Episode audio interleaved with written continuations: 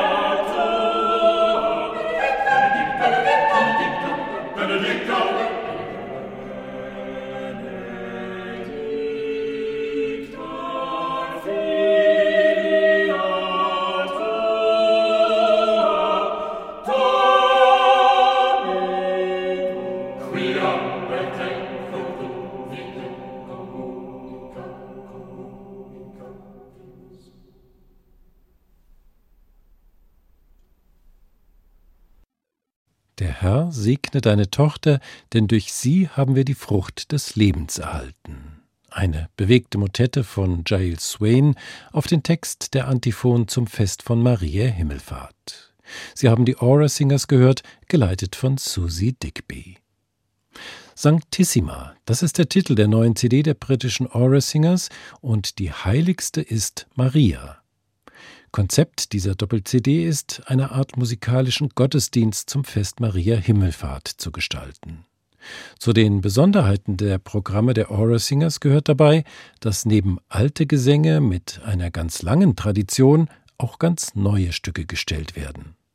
So ist das eben gehörte Stück von Giles Swain zu diesem Anlass komponiert worden und von den Aura Singers uraufgeführt und auch erstmals aufgenommen worden. Das CD-Projekt wurde schon 2017 begonnen, so dass die meisten Aufnahmen tatsächlich schon einige Jahre alt sind, aber veröffentlicht wurde diese CD mit marianischer Musik dann erst im August dieses Jahres. Stimmenreich in H2 Kultur.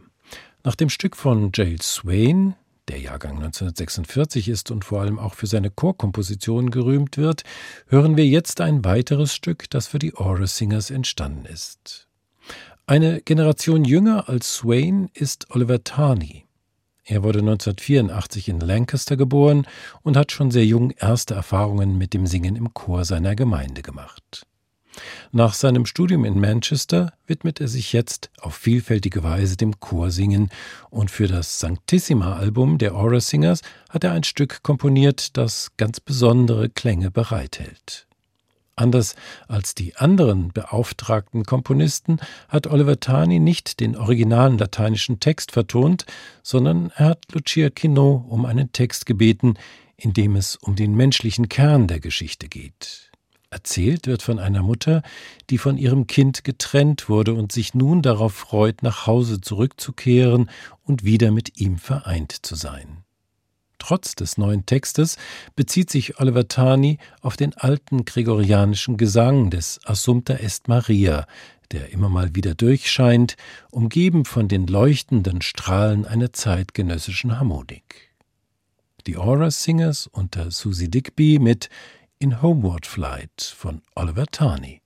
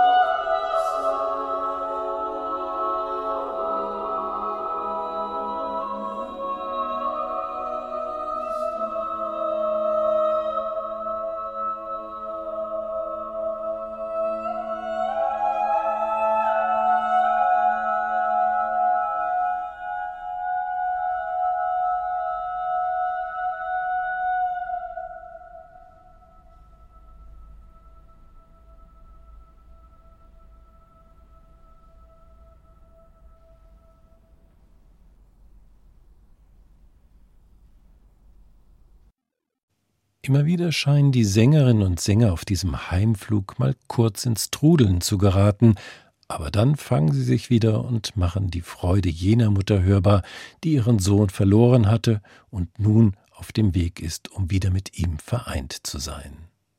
Das waren die Aura Singers unter der Leitung von Susie Digby mit dem Stück In Homeward Flight des britischen Komponisten Oliver Tarney.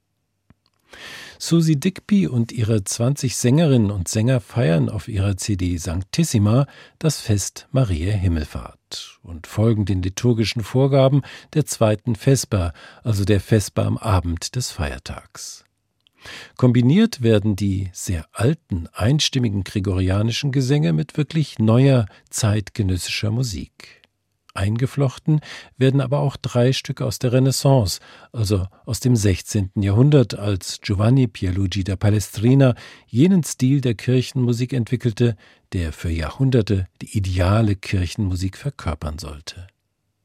Hören Sie jetzt also in H2 Kultur stimmreich noch einmal die Aura Singers, hier mit der Motette Assumpta est Maria von Palestrina.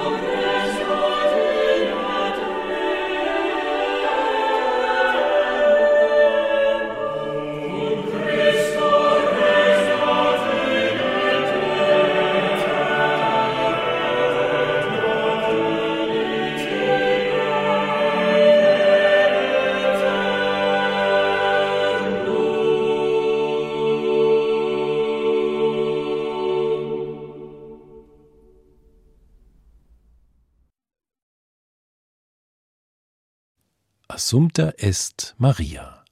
Aufgenommen in den Himmel ist die Jungfrau Maria. Es freut sich die Schar der Engel. Das war Musik von Giovanni Pierluigi da Palestrina, eine ruhig dahinströmende Musik zu Ehren Marias, die Textverständlichkeit mit maßvollem Kontrapunkt verbindet. Sie haben noch einmal die Aura Singers unter der Leitung von Susie Digby gehört. Und das war für heute ein letzter Ausschnitt aus der neuen Doppel-CD Sanctissima der Aura Singers. In H2 Kultur bleiben wir jetzt noch auf der Insel. Zu Zeiten Palestrinas lebte in Schottland ein Mönch, über den relativ wenig bekannt ist. Robert Carver ist der Name dieses Musikers, der um 1485 geboren wurde und bis etwa 1570 gelebt hat. Wahrscheinlich ist Robert Carver 1508 Bruder in der Scone Abbey geworden und man kann vermuten, dass er sein ganzes Leben dort in Perthshire verbracht hat. Fünf Messen und zwei Motetten von Robert Carver sind überliefert, und die machen ihn wohl zum bedeutendsten Komponisten des 16. Jahrhunderts in Schottland. Jedenfalls hat man nichts Vergleichbares gefunden. Andrew Parrott und sein Taverner Choir haben die beiden Motetten aufgenommen. Zunächst Obone Jesu für 19 Stimmen und anschließend die fünfstimmige Motette Gaude Flora Virginali. In Stimmreich nehmen wir sie jetzt also mit in die kalten Klostermauern Schottlands, wo die faszinierende Musik von Robert Carver wenigstens die Herzen erwärmt.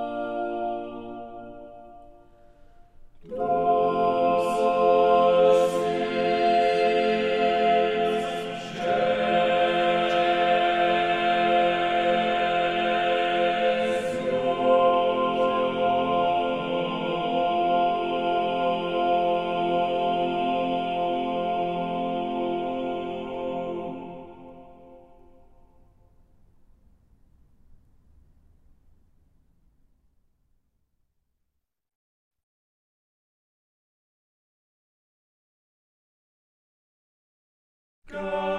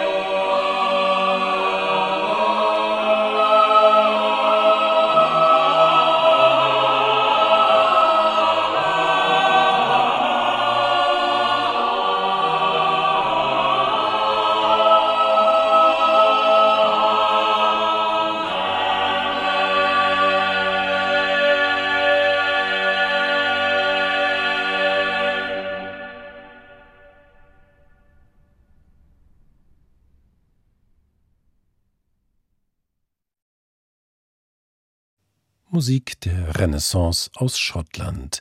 Das waren die Motetten O Bone Jesu und Gaude Flore Virginali von Robert Carver, Mönch und Musiker in der Scone Abbey. Sie haben den Taverner Choir unter der Leitung von Andrew Parrott gehört.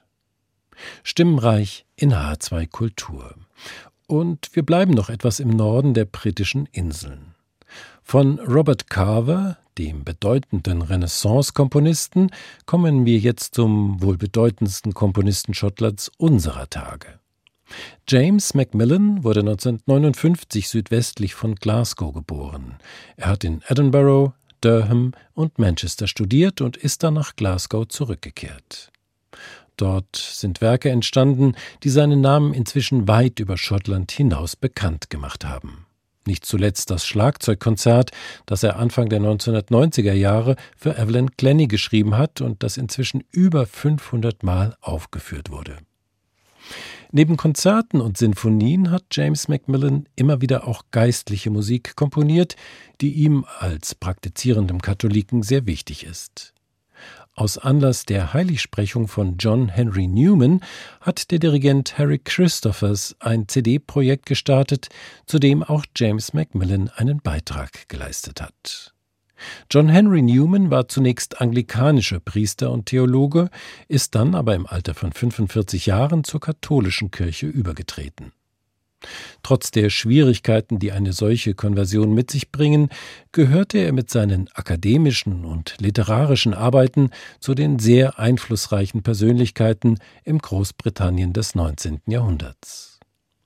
Einen Text, in dem John Henry Newman seine Berufung zum Dienst für Gott beschreibt, hat auch James Macmillan vertont und hat ihm den Titel gegeben Nothing in Vain. Gott tut nichts umsonst, alles hat seinen Sinn. Um diesen Gedanken kreist jetzt das Stück für Doppelchor von James Macmillan. Sie hören es mit The Sixteen unter der Leitung von Harry Christophers.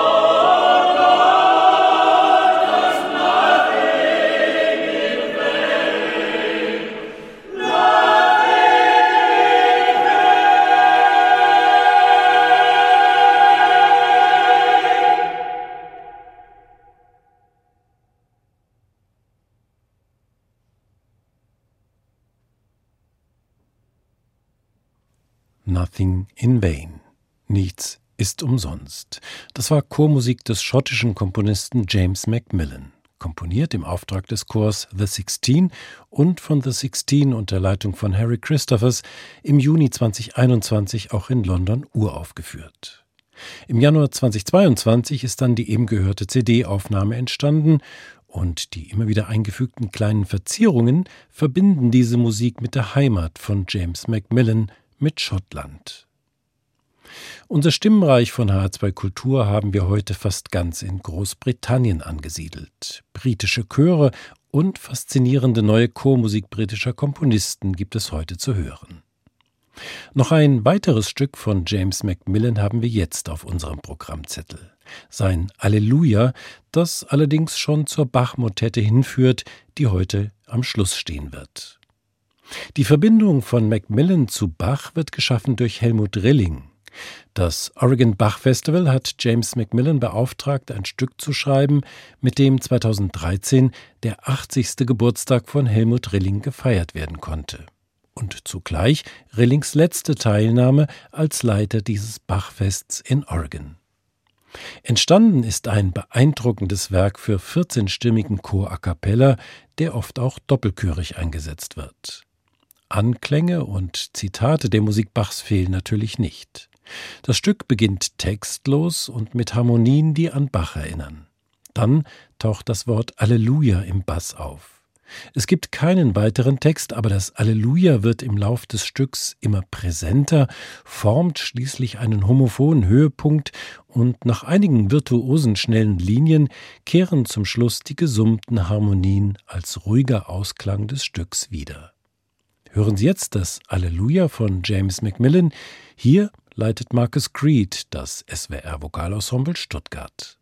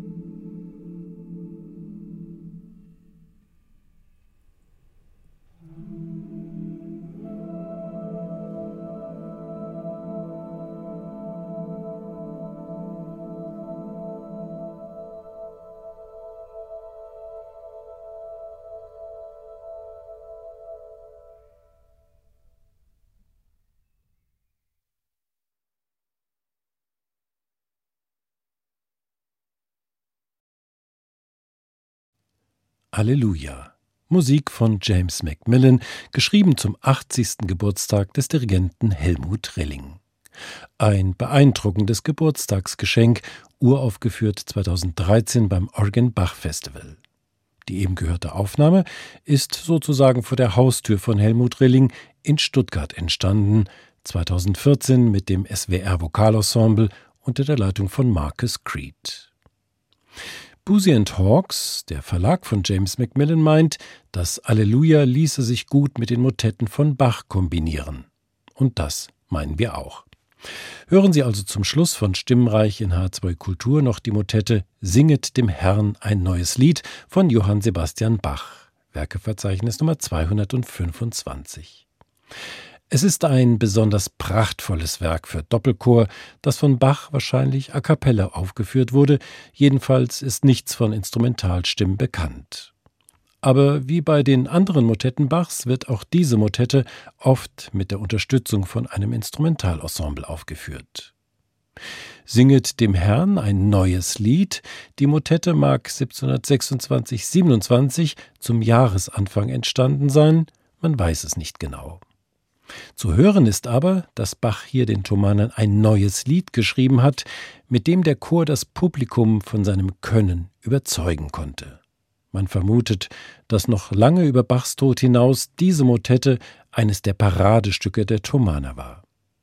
Sie hören jetzt zum Schluss noch eine Aufnahme, die zwar nicht aus Leipzig stammt, die aber hören lässt, dass man auch in Belgien seinen Bach zu singen weiß. Hier ist das Collegium Vocale Gent unter der Leitung von Philipp Herrewege mit der Motette Singet dem Herrn ein neues Lied. Sing.